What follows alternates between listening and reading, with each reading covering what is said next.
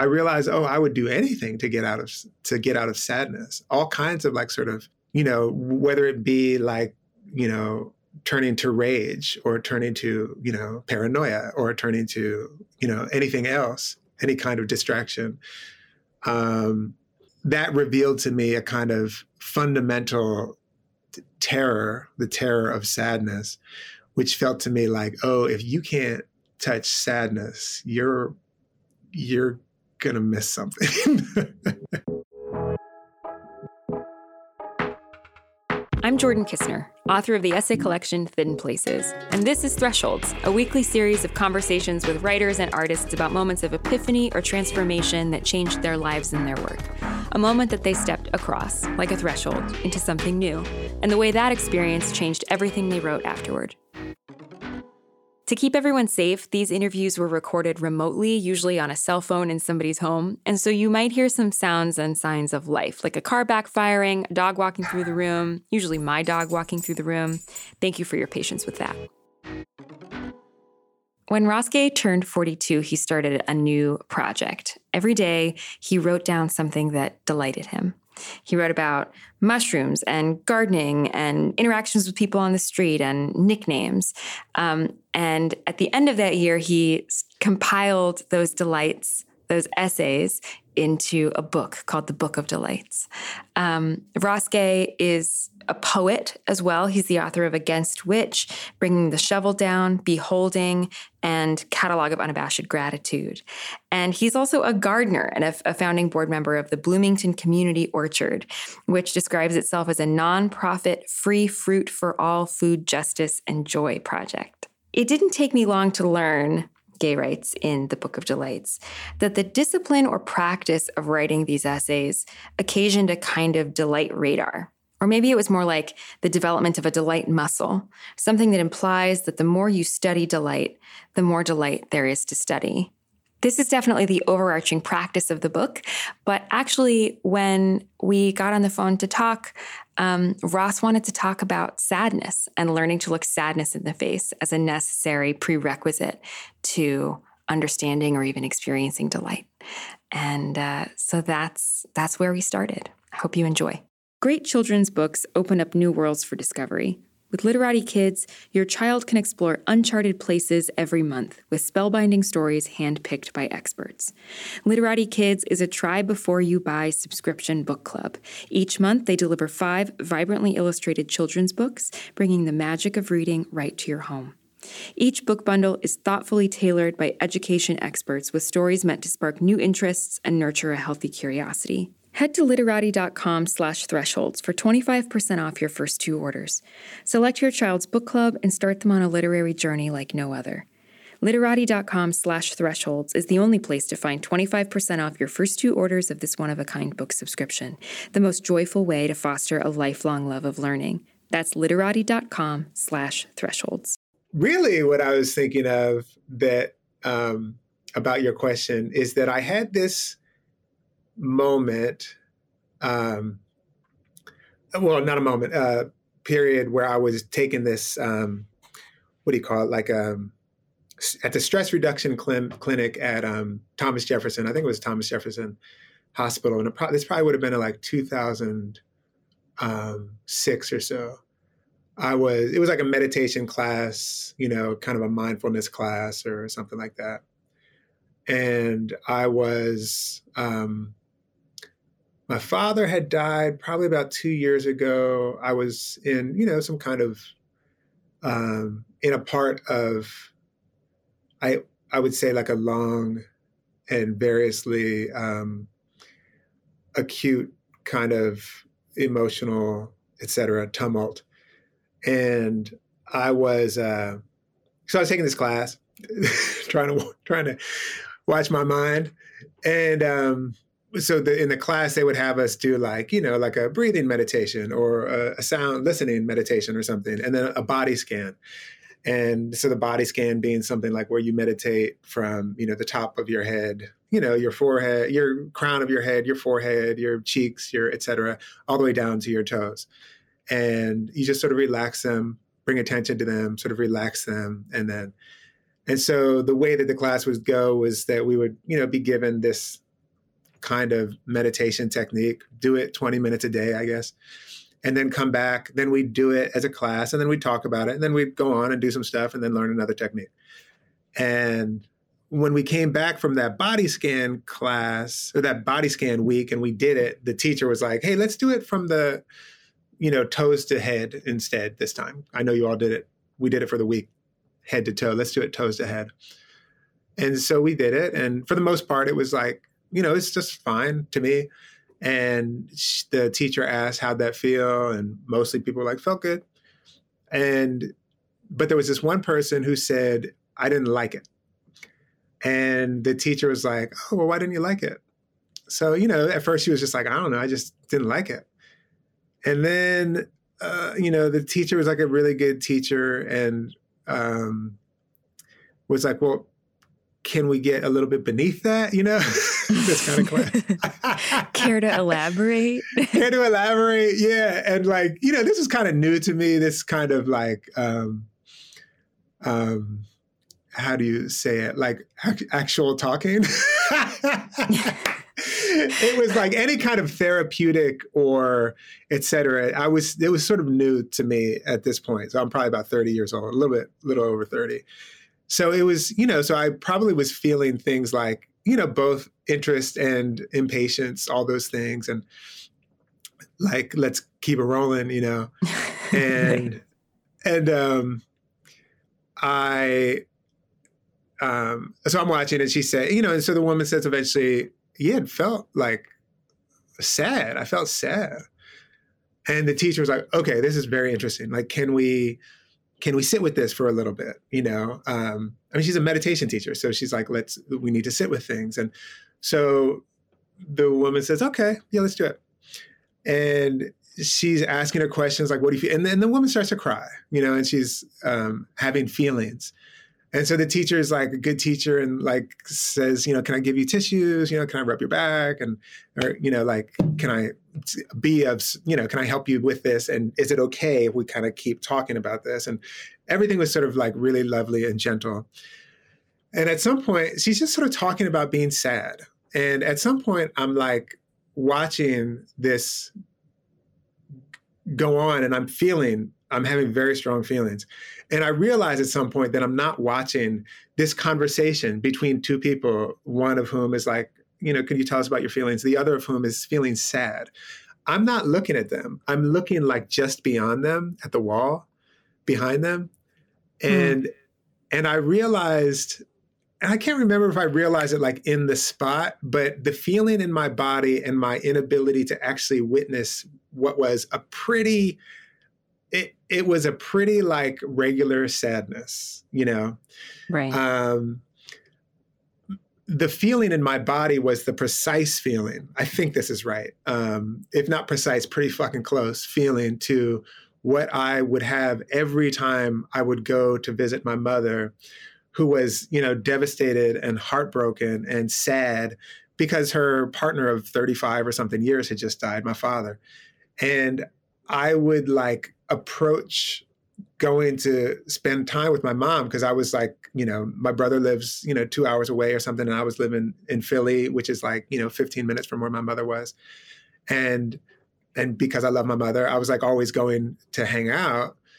And every time I would get there, my body would have this same feeling, which, you know, even as I'm describing it, I'm sort of like, I'm looking at my hands and my hands are making the shape of something that would indicate to me like the breaking of my chest open. Mm. Um, and that was like, whoa, that's something. Ow. yeah, yeah. So that's like a, that feels like that was a threshold. Well, what happened just after you noticed that you couldn't even quite bear to look at these two people who are having this interaction of sadness? I, um, in that moment, I think in that moment, and sort of probably the unfolding of like really putting the two experience in that moment, the two experiences of like witnessing my mother's sadness and witnessing this person's, this other person's sadness, it made it so clear to me that um, that my own inability to even attend to anyone's sadness. Probably, I don't think at the moment I was thinking about my own sadness, um, though that's truly, you know, probably uh, maybe that's the thing, but it's like one of the things. Um, I was like my inability to attend to sadness is obscuring probably my, my uh, ability to live. Period.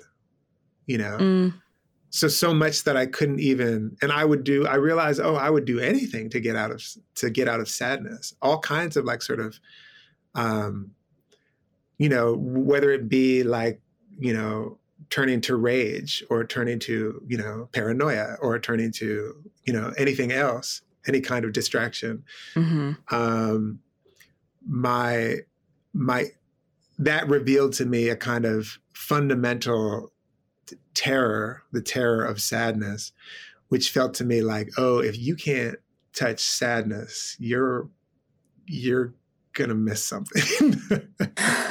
like the yeah. thing. Like you might miss the thing, you know. The big thing. The capital the T thing. thing. Yeah, yeah, the big thing. um, but I'm curious if this was a if this felt like a recognition of something that had always been true about you? Like if you were always not wanting to to look at sadness or to be near sadness or if that was specific to the kind of the 2 year period of tumult that you were trying to like work your way out of? Um the tumult was was more like um something that i feel like sort of was more like long, 10 years, etc. Mm. Um, and I feel like some of, um, I, you know, I feel like um, it's such a, I mean, that's a great question because in a certain kind of way, I feel like, I was just thinking about this, like there's a way that I'm sort of, um, I'm inclined toward the melancholy in a certain kind of way, or I have mm-hmm. been. And by which I mean, like, you know, the music the music that I've always loved, even as a kid, is like, you know, I was probably like 11 or 12 years old listening really hard to Mingus solo piano, Myself When I'm Real from my, from my, this, uh, this beautiful song, um, Myself When I'm Real from my dad's record collection. Or, you know, like when Tracy Chapman came out, like the last song on that Fast Car record, mm-hmm. it's called For You. It's so beautiful, but so melancholy you know, the Chipper songs were way less.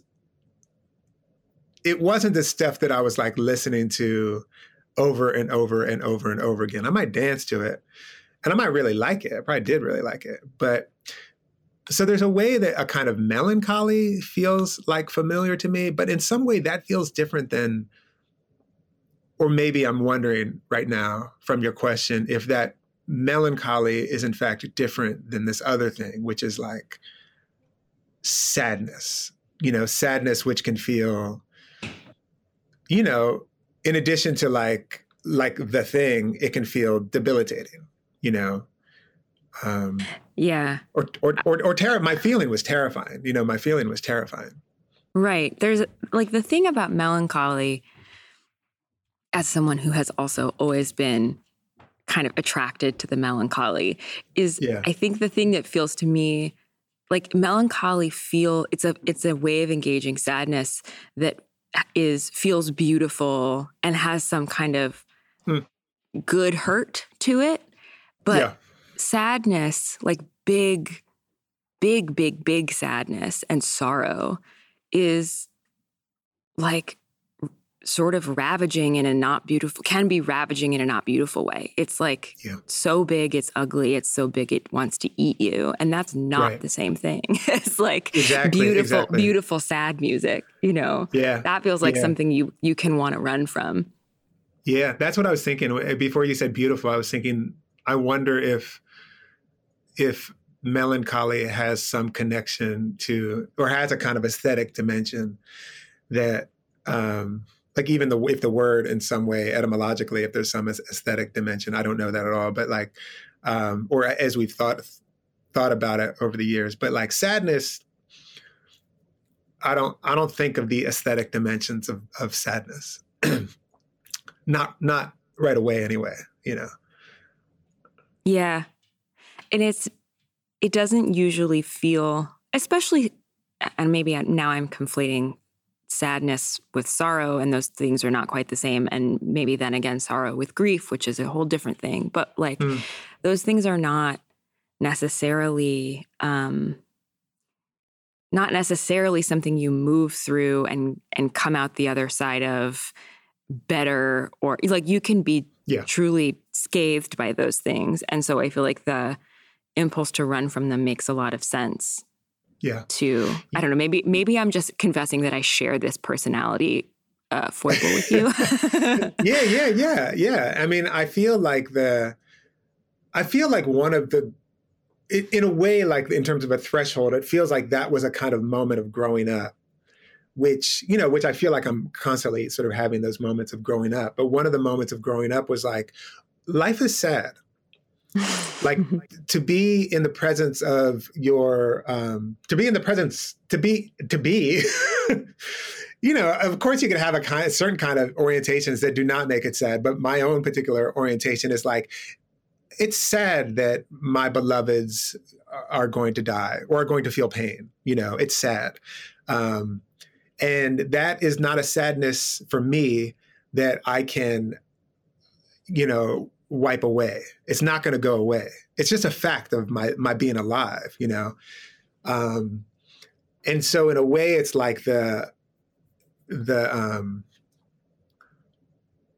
sort of being able to attend to that. I think part of the terror is like, yeah, it doesn't go away. Sadness doesn't go away. Like to me, the idea of like getting over something or moving through something, or I, you know, I'm like, you know, I'm not a psychologist or anything, so you know, or whatever. But I'm like, my interest is in like, yeah, things change, but my my sense is that you sorrow is not the kind of thing that you kind of like, oh, okay, got over that. Sorrow feels to me like a kind of abiding understanding of one's life. You know, the sorrowful thing, if it becomes less sorrowful, it probably maybe time makes a thing less sorrowful, maybe, or maybe different perspectives. Obviously, that can make things less sorrowful. But it feels like sorrow itself, and often the sort of thing that we feel sorrowful about remains a kind of you know, it's not like, all right, well, I took my vitamins and now I'm not sorrowful anymore. You know, it's like, nah, man, I'm fucking sad. And I'm, and I'm, and today I'm so, I'm so happy. and I'm sad too. Like, that's okay. Yeah. How did you, like what did you do when you left the class like i'm curious what, what, happened when you were were just after this realization of like oh my god i can't even i can't confront sadness and that's mm. not working for me yeah i think you know i probably was like all right well i'm gonna go have dinner with mom you know and it was probably like oh god damn that feeling like there it is. At least like sort of bringing it to consciousness. Um, like I don't, it, I don't, I don't sort of. I think it probably wasn't like a revelation in terms of like now, oh, now I'm different. I think it was like, oh, sadness. This terrifies me. What am I gonna do? And and sort of like probably sent me on a on a long a long sort of inquiry about what is sadness in my life and how do I sort of relate to it. I don't know that I like came out of that class and was like, you know, a little bit. I probably came out of the class being like, damn, that was so fucked up. Like we all had to look at that sad person, and she must have felt horrible. Like that was so vulnerable and exposing. And man, this is so. I mean, that's what I was feeling like. I was like, man, this is so fucking cruel that's actually what I was feeling. Like the woman who was being asked to talk to to be like talk. She at no point did she express anything like this is cruel. but I across the room was like, man, this is so fucked up. it's so funny. Because to you, maybe because it sounds like to you, you would have felt like that was the cruelest oh, thing somebody could oh, ask you to do. Oh God, yes, yes. Which then is like, oh, okay. So it's not, you're not just talking about witnessing other people's sadness. You're talking about engaging with or witnessing your own sadness, you know, being with your own sadness. Yeah, that's exactly right. That's exactly right. Do you still, I mean, it sounds like you don't still feel that way about that interaction that like in retrospect you look at that and and think that perhaps that wasn't a cruel interaction to the woman who was sad no i think it was and when i was saying uh, it reminded she was an amazing teacher and everything about it was just perfect you know as far as i was concerned like in retrospect i was like everything was just so tender and open and you don't have to do this if you don't want to and you know, like this will be useful for the class if you want to ch- share about this. And the woman being like, okay, yeah. And, you know, crying a little bit. Oh my God. You know?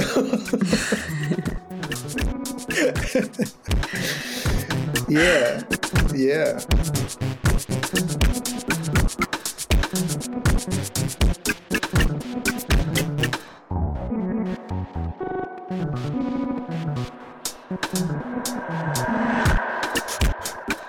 So, where do you feel like you're at now? I mean, it's been now many years since that time, since that moment, since that like experience of thinking like, oh, shit. I have to I have to like reorient myself to this this immovable problem of the world, this whole yeah. category of emotion.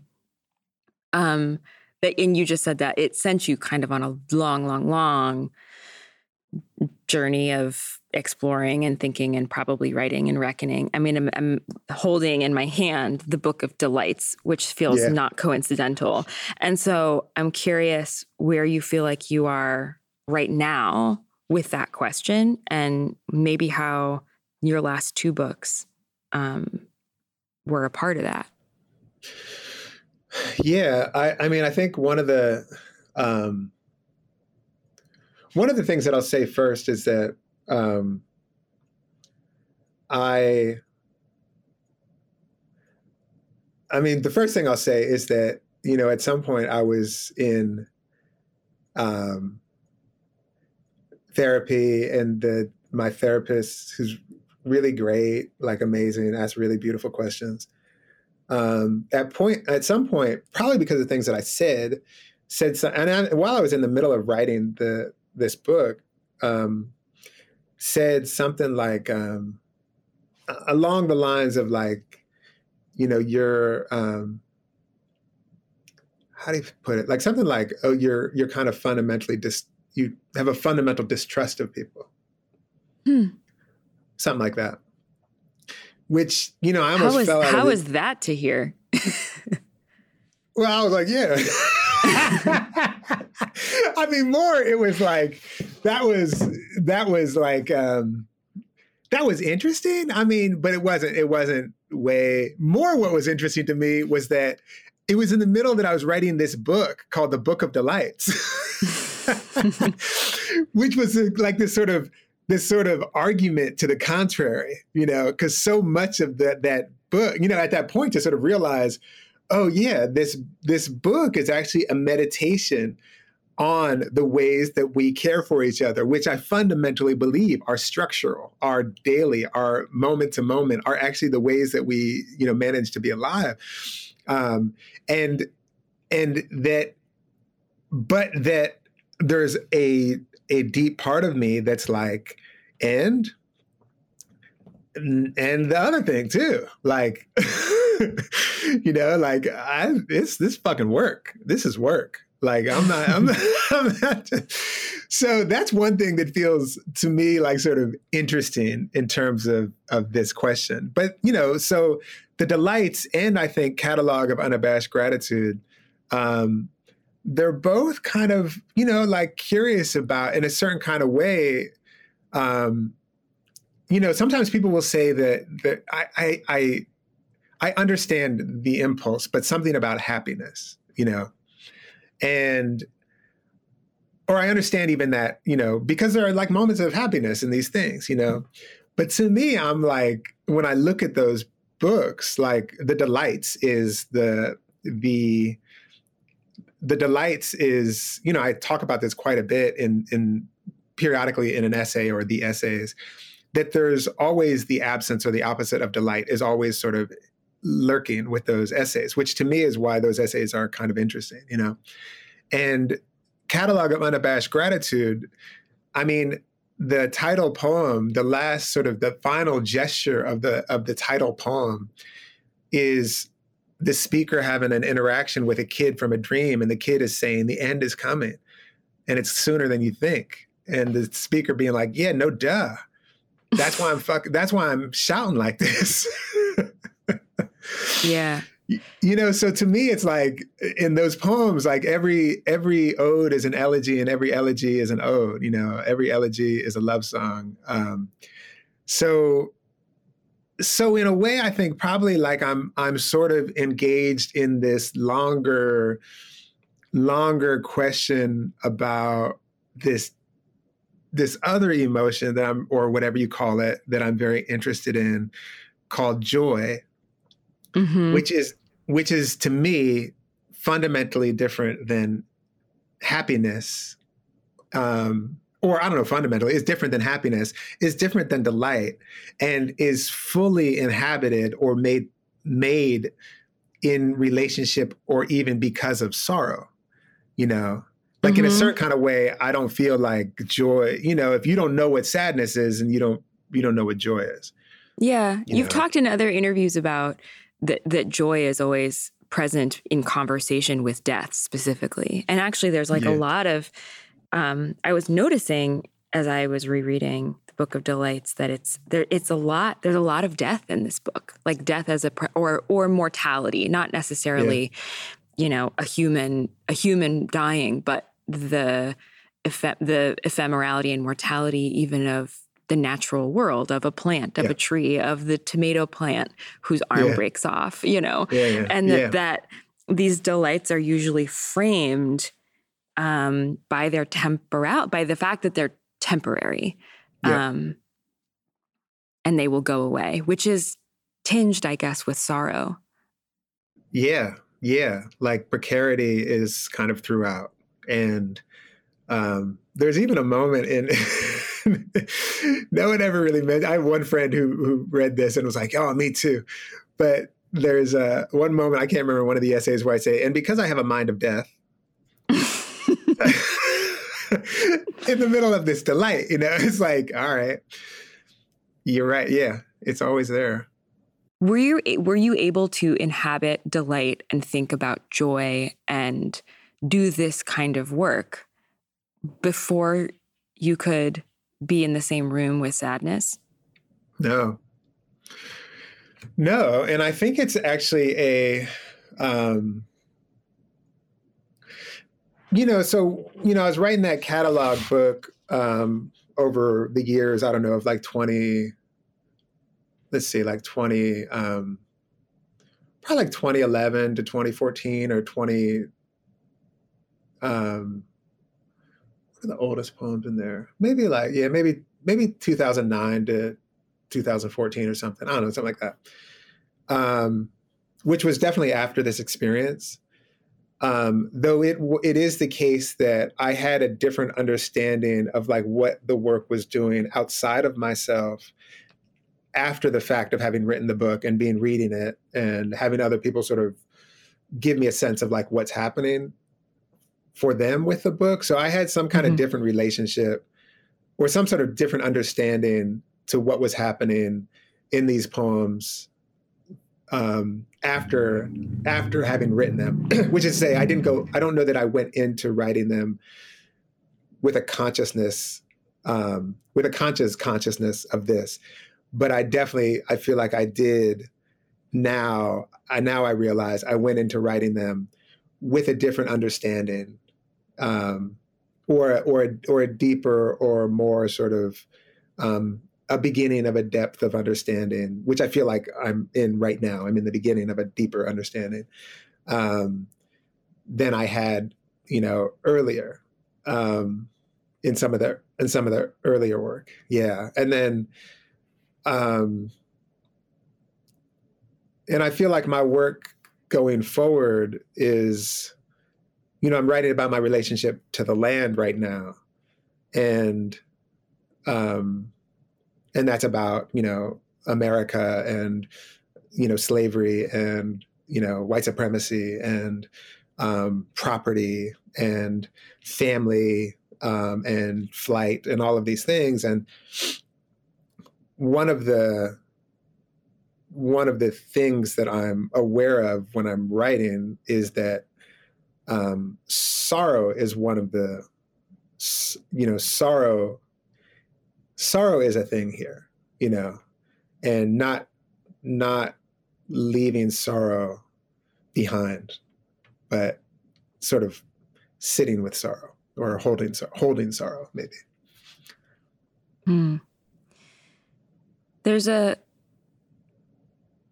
i guess i wonder about how you think about finding that balance because you mm-hmm. also like of of course i i can imagine how you would have to make a lot of room for sorrow mm-hmm. and other and other negative emotions mm-hmm. um and make room for su- like the experience of suffering in mm-hmm. in writing about those subjects and at the mm-hmm. same time there's a moment there's a there's a little essay lit in in the book of delight where you talk about um almost the politics of being a black person writing about delight and wanting mm-hmm. to um, fight back against the white the white supremacist construction of blackness as, as, synonymous with suffering. I don't know if yeah. that's precisely the word that you use.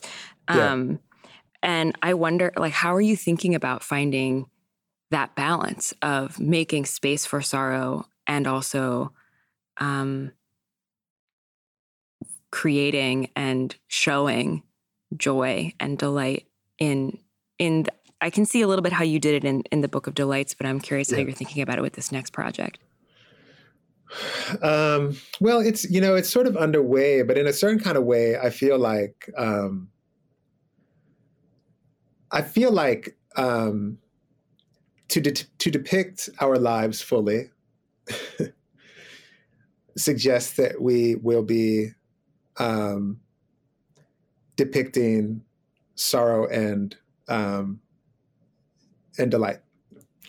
You know what I mean? So, mm-hmm. in a certain kind of way, like to sort of ask or to sort of have the fullest, sort of have a full, um, a full whatever the word is, um, engagement with people.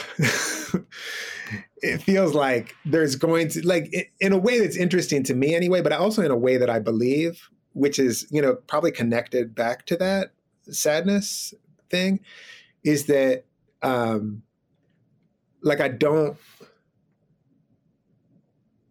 I don't think I just don't think it's honest actually to suggest or to um, or to not have both. That's sort of that's sort of you know the thing. So in terms of like a balance or whatever, I don't know.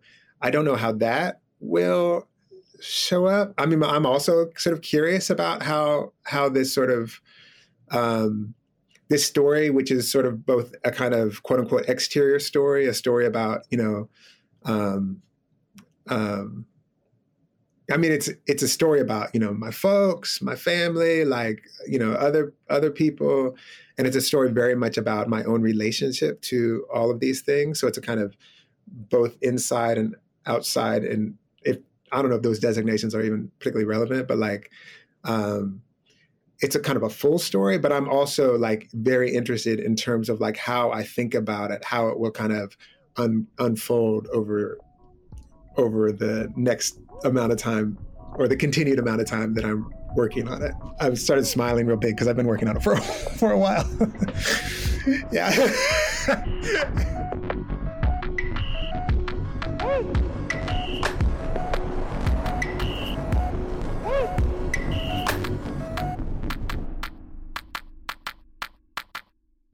I guess I want to ask particularly since this is part of what you're writing about. I had I had come into this conversation wanting to ask you about your garden. Um, yeah, yeah, yeah. And how, like, where the practice of gardening or just being cult- cultivating plant life, um, like where that happened in time in relation mm. to this other development mm. that you're talking about. Yeah. Um, it's interesting. Yeah, it happens like almost directly after. I mean, there are some things like I moved to Indiana um, in 2007 for a job, and in Indiana, which is, you know, a little bit different than where I had been living, like in Philly or Jersey City. Um, I I was, you know, like you could I got a house, you know. Mm-hmm. And so I started gardening kind of quickly when I got here. Um, and it's interesting that it's interesting. I hadn't thought about the timing on those things. I mean, one is like, again, it is sort of just the fact of having, I think, uh, a little yard. Um, but it is interesting that that relationship to sorrow and that relationship to you know sitting with sadness or or whatever it is that it that it does sort of coincide with my like it was pretty like quick and deep it um sort of falling in love with gardening you know and like deep, you know, like, and it's still like that. Like I'm sort of like, you know, this time of year, I don't know if you garden, but this time of year is like when the, when the whatchamacallits come, the uh, catalogs come and, you know, and they're so beautiful. And one night I couldn't sleep like last week or something. And I just woke up at two o'clock and I was just reading these things for like three hours, you know? Um, and, but it does feel like there's some, there's some overlap and I'll, I'll ask you why why were you wondering about that? um, why was I wondering about that?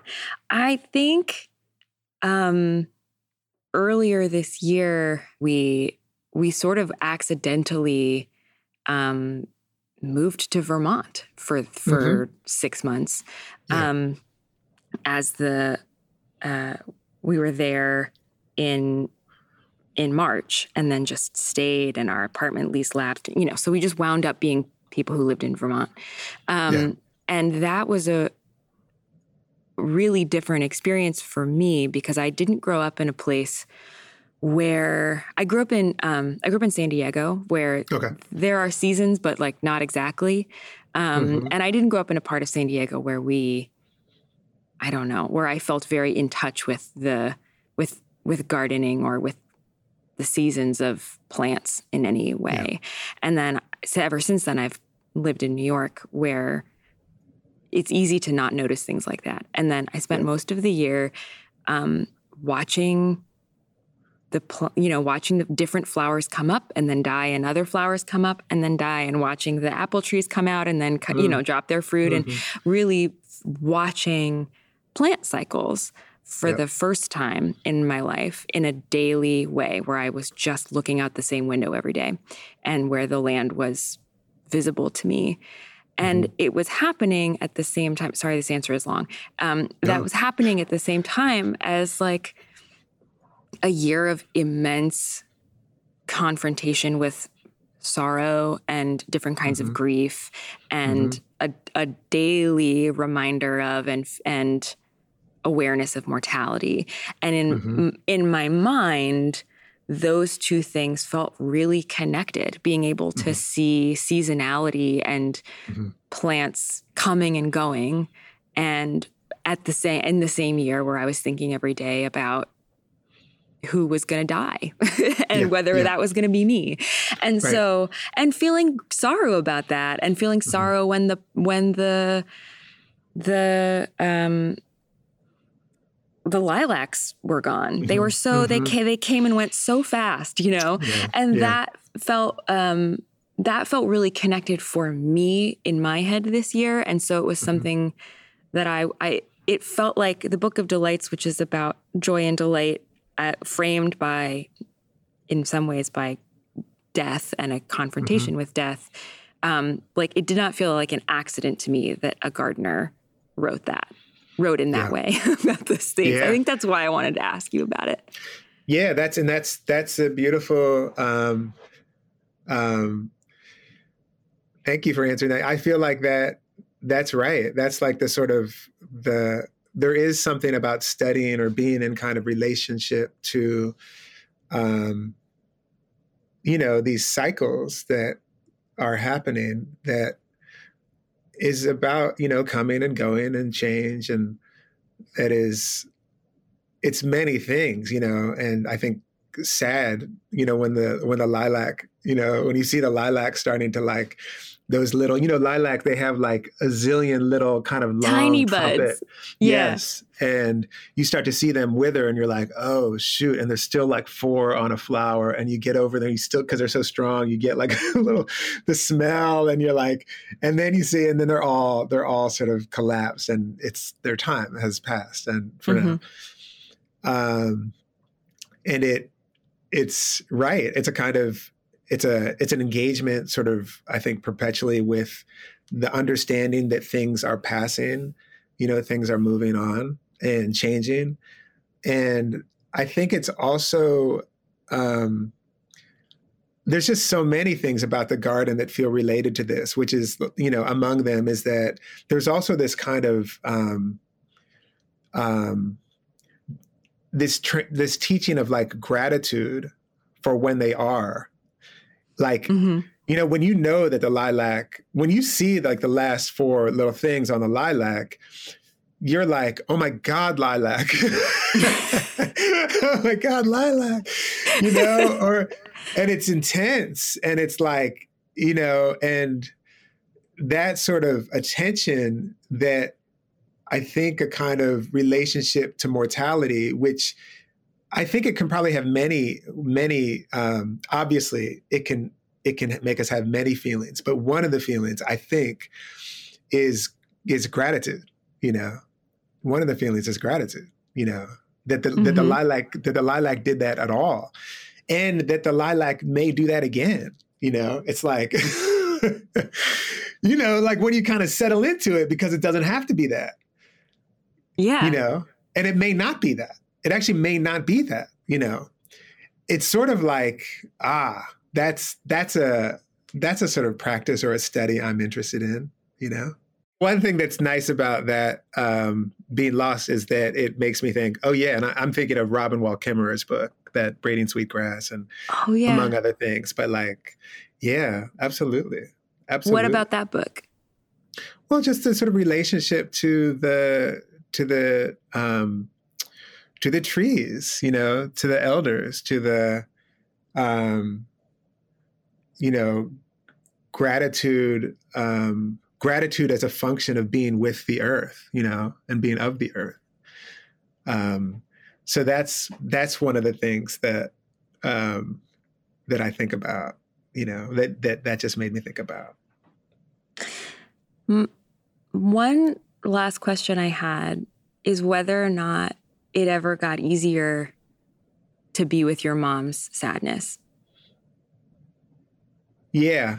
Yeah, it did. Um, and I think it did in part because I recognized, you know, the the in part because I recognized what was happening, um, what felt so horrible. Um, no, actually, because I realized that it felt so horrible. And like I didn't even, I don't even know that I had a kind of language or some kind of whatever you call it to be like this you're having a horrible feeling that is not just like you know it's not just it's not just automatic. You're having a feeling. Um, and um, so to sort of witness it i think that what i'm saying is that to sort of see it as as something that um, that i could sort of engage or you know to use that kind of language to touch to touch a little bit um, identify the feeling and then be like well what's what's what's going on with the feeling um, or why is the, what's the feeling doing in a way you know? Because in a certain kind of way actually maybe this is a thing in a certain kind of way what the feeling was doing was trying to keep me from loving my mother. Hmm. you know what the feeling was doing was trying to keep me alien from others. And from others' sadness, including my own. So I was trying to, eh, you know, alienate myself from my own sadness. That was what the, that's what the feeling. I'm glad you asked that question, and I'm glad I couldn't quite answer the answer it until I stumbled around to this because I think that's actually the, the, what I think is really crucial about that is that sort of understanding. Oh, you will resist. I, me, Ross, will resist and I don't think I'm alone when I say that. I don't think I'm special. I will resist being, um, in this instance, sad because my sadness makes me closer. You know, my sadness connects me in a way. My sadness sort of, you know, in a certain kind of way, de alienates me. You know, but my terrible feeling or my um, fear or etc maintains, you know, it like sort of keeps me separate. I think. I think this is kind of the thing. And like um to be over, you know, I think over time sort of sort of understanding, oh, there's like a there's like a a utility, and I don't mean a utility in a good way. I mean a utility in sort of preserving, say, the same kind of thing that might want that might um there's plenty of reasons to be distrustful.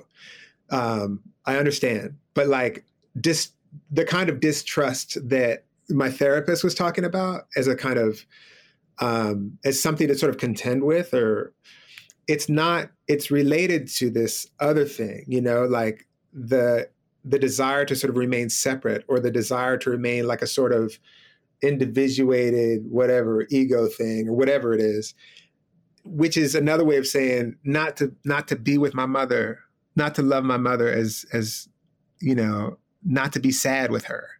Just be sad with her, you know? And I've, I kind of feel like um,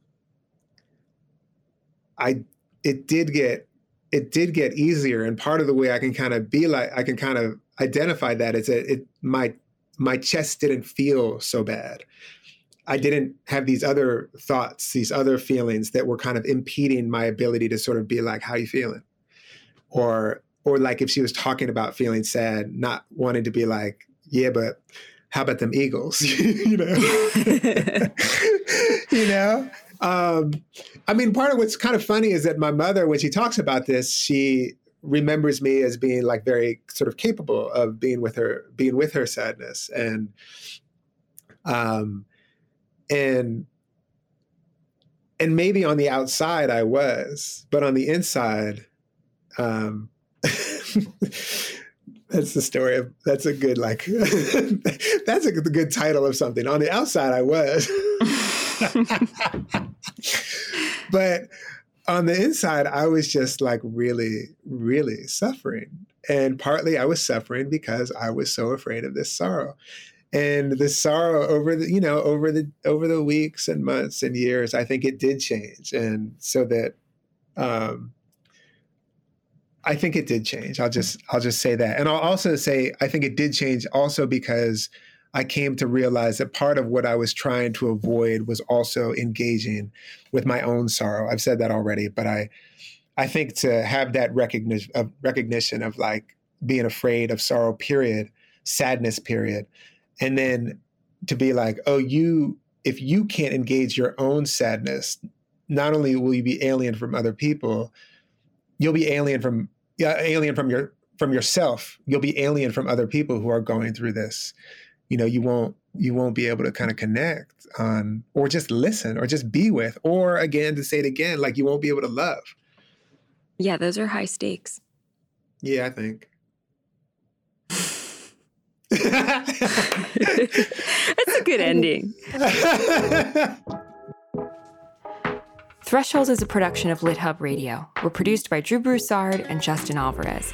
Music and editing by Lora-Faye Åshuvud of Arthur Moon. Our art is by Kirsten Huber. Special thanks to Farrar Straus and Giroux. I'm Jordan Kisner. You can find me on Twitter and Instagram at jordan.kisner. We'll see you next week.